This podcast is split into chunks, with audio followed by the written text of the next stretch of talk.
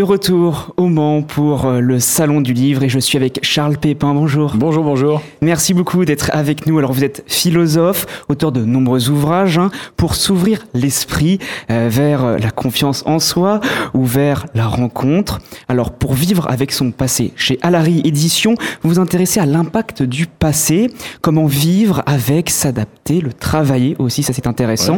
Et dès le début, alors vous l'écrivez, le passé ne passe pas. Exactement, c'est le point de départ du livre. Le passé n'est pas du passé, il persiste à travers nos goûts, nos souvenirs, nos émotions, nos regrets, nos remords, mais aussi nos visions du monde, nos habitudes de pensée, notre estime de nous-mêmes, etc. Et du coup, la question, c'est puisque le passé n'est pas du passé et qu'il est présent, qu'est-ce que j'en fais? Comment je fais la paix avec lui? Comment je le ressaisis aussi? Comment je l'analyse? Comment je le critique? Mais toujours tourné vers l'avenir. Et d'ailleurs, la mémoire, vous savez, euh, même d'un point de vue neurologique, elle n'a pas pour fonction de conserver le passé, elle a pour fonction de prédire l'avenir et de nous diriger vers l'avant. Et c'est pourquoi mon livre est sous-titré euh, Une philosophie pour aller de l'avant. Donc pour vous, c'est indispensable de regarder aussi en arrière pour aller en avant. Exactement, un peu comme la passe arrière en rugby, vous voyez bien les joueurs, ils vont de l'avant, mais en se tournant vers l'arrière. Et c'est la métaphore un peu centrale de mon livre. Euh, si vous ne savez pas d'où vous venez, vous ne pouvez pas aller quelque part. Si vous ne savez pas de quoi vous héritez, vous ne pouvez, pouvez pas fonder l'avenir. Mais ça ne veut pas dire se soumettre à son passé. Ça ne veut pas dire se laisser définir par son passé. On a une liberté. Nous sommes ce que notre passé a fait de nous, mais nous ne sommes pas simplement cela, bien sûr. Alors j'aimerais revenir avec vous sur cette phrase. Notre corps semble avoir une meilleure mémoire que nous. Oui. Donc il faut prendre conscience à la fois de son esprit et à la fois de son corps. Bien sûr. Le, le corps, d'abord, il y a plusieurs mémoires. Par exemple, il y a une mémoire des épisodes vécus, mémoire épisodique. Il y a une mémoire des notions, des règles de vie, des valeurs, etc mémoire sémantique, mais il y a la mémoire procédurale. Quand vous faites du vélo, quand vous faites une omelette, euh, quand vous conduisez une voiture, votre corps se souvient de tout un passé. Et ça veut dire qu'en fait, le passé est là, au présent, pour nous soutenir dans nos gestes les plus quotidiens, et nous l'oublions trop souvent. Donc il y a un vrai lien aussi avec le scientifique. Parce que vous, vous êtes philosophe, mais là, on, est vraiment aussi dans une recherche approfondie scientifique, médicale même. Hein. Exactement. Je suis allé voir les, récentes, les découvertes les plus récentes des neurosciences sur ce que c'est qu'un souvenir, ce que c'est que la plasticité cérébrale, sur comment on se souvient. Vous savez qu'à chaque fois qu'on se souvient dans le cerveau, on va chercher le souvenir dans la mémoire de long terme et on le retraite dans ce qui s'appelle la mémoire de travail, qui est une mémoire de court terme, et après on le renvoie dans la mémoire de long terme alors qu'il a été un peu, un peu modifié. Et eh bien, quand on a compris ça, le fonctionnement du cerveau, on ne peut plus dire simplement bah, il faut accepter le passé parce que c'est du passé, puisqu'à chaque fois qu'on se souvient, on réécrit un peu l'histoire. Donc il vaut mieux se dire que je vais pouvoir un peu changer le passé, le réécrire, le refictionnaliser, et que ça va être grâce à ça que je vais pouvoir faire la paix avec lui. Vous avez parlé des neurosciences, c'est important, vous en parlez vraiment longuement aussi hein, dans, votre livre, hein, chez Alary Édition. Et puis, vous le dites aussi, effacer un souvenir, ça c'est pas possible, il faut oublier cette idée. Exactement. En fait, euh, euh, on pourrait effacer un souvenir si le souvenir était comme une donnée localisée précisément, un peu comme un fichier sur un disque dur. Un souvenir, ça n'est pas du tout ça c'est presque spirituel. Il y a plein de, il, y a, une trace matérielle, mais on peut pas, on peut pas effacer un mauvais souvenir. En revanche, je montre dans le livre que si on a des mauvais souvenirs, on peut mieux vivre avec, notamment en les diluant et en se faisant des bons souvenirs, en emmagasinant de nouveaux souvenirs heureux qui vont comme faire de l'ombre aux mauvais souvenirs, leur prendre de la place. Et j'explique dans le livre qu'il y a une méthode pour ça. Charles Pépin, j'aimerais revenir avec vous sur l'auto-persuasion. C'est quelque chose que je pratique aussi au quotidien, c'est très intéressant. Et justement, quelle force ça peut avoir Est-ce que c'est utile aussi pour son passé? Alors, euh, je ne vois pas exactement ce que vous voulez dire. L'auto-persuasion, c'est plutôt quelque chose que moi je combats. Parce que je pense qu'il faut accueillir les choses comme elles sont, et ça ne sert à rien de se persuader euh, si les choses sont différentes. Et je, préfère la notion d'accueil, la notion d'acceptation. Il y a, des épisodes qui ont eu lieu, il faut bien que je les accepte. Mais en revanche, ces épisodes qui ont eu lieu, ils ont laissé en moi, dans mon cerveau, dans mon inconscient, dans ma mémoire implicite, des traces qui sont parfois douloureuses. Et ces traces, comme elles sont là, on peut les retravailler. Concrètement, on peut retravailler une émotion négative insupportable associée à un mauvais souvenir. On va garder le mauvais souvenir, mais on ne va pas garder l'émotion.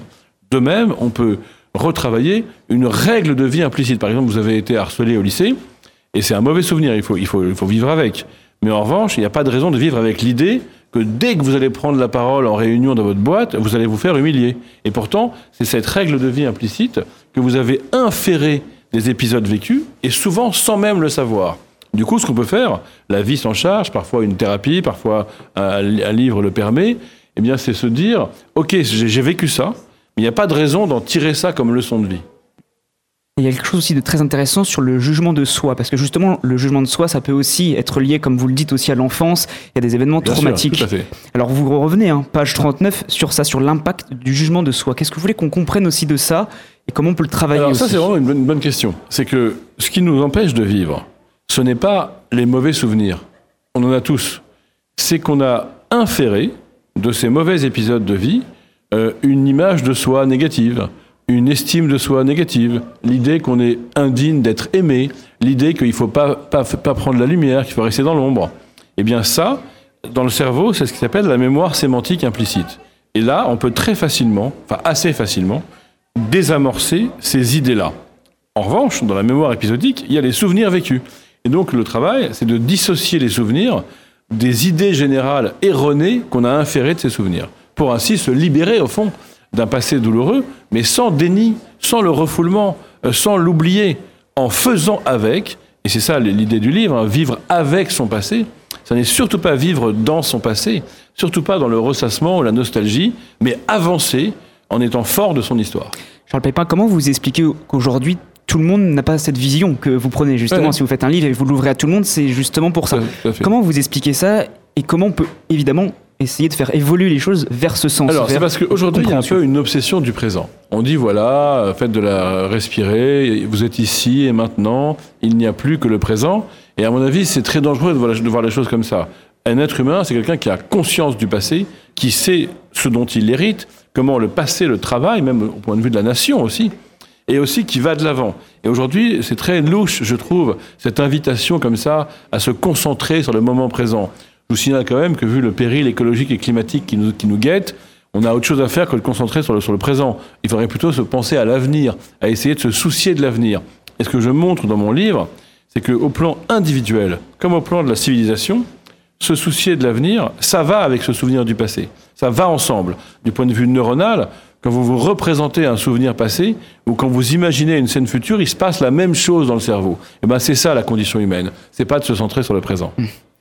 Charles Pépin j'aimerais aussi que nos auditeurs et peut-être futurs lecteurs ou lecteurs tout court prennent conscience de l'expérience ours blanc qu'est-ce que c'est? Ah oui, alors c'est une phrase de Dostoevsky qui a ensuite été l'occasion d'études en psychologie qui dit essayez de ne pas penser à un ours blanc et vous verrez bien que le satané animal s'imprimera sur vos paupières.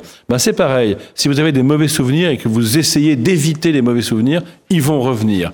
Eh bien, à l'inverse, il faut faire deux choses les conf- s'y confronter, les regarder en face, les fréquenter.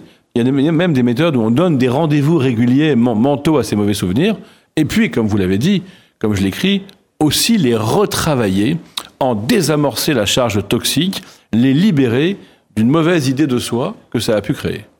Dans votre livre Vivre avec son passé, hein, Charles Pépin, vous donnez pas mal d'exemples aussi, c'est important. Vous citez même des footballeurs, Zlatan Ibrahimovic par exemple, Un philosophe important, Zlatan. parce que lui, dans sa carrière, il y a une place extrêmement importante de son passé. Oui, euh, dans, dans tous les grands gestes de sportifs, là j'analyse un but de Zlatan qui est la, la- une aile de pigeon retournée, on voit tout un passé qui se ramasse dans le présent, un passé d'expérience, d'entraînement, mais aussi un passé de vie, de vécu, mais aussi évidemment euh, les valeurs qui sont euh, avec. Et ce que je montre, c'est que ce but incroyable de Zlatan, il ne pourrait pas le marquer s'il n'avait pas tout son passé d'entraînement, des millions d'heures au foot et en, en taekwondo, mais c'est aussi que ça lui ressemble, ça lui correspond. C'est un but anticonformiste, singulier, audacieux.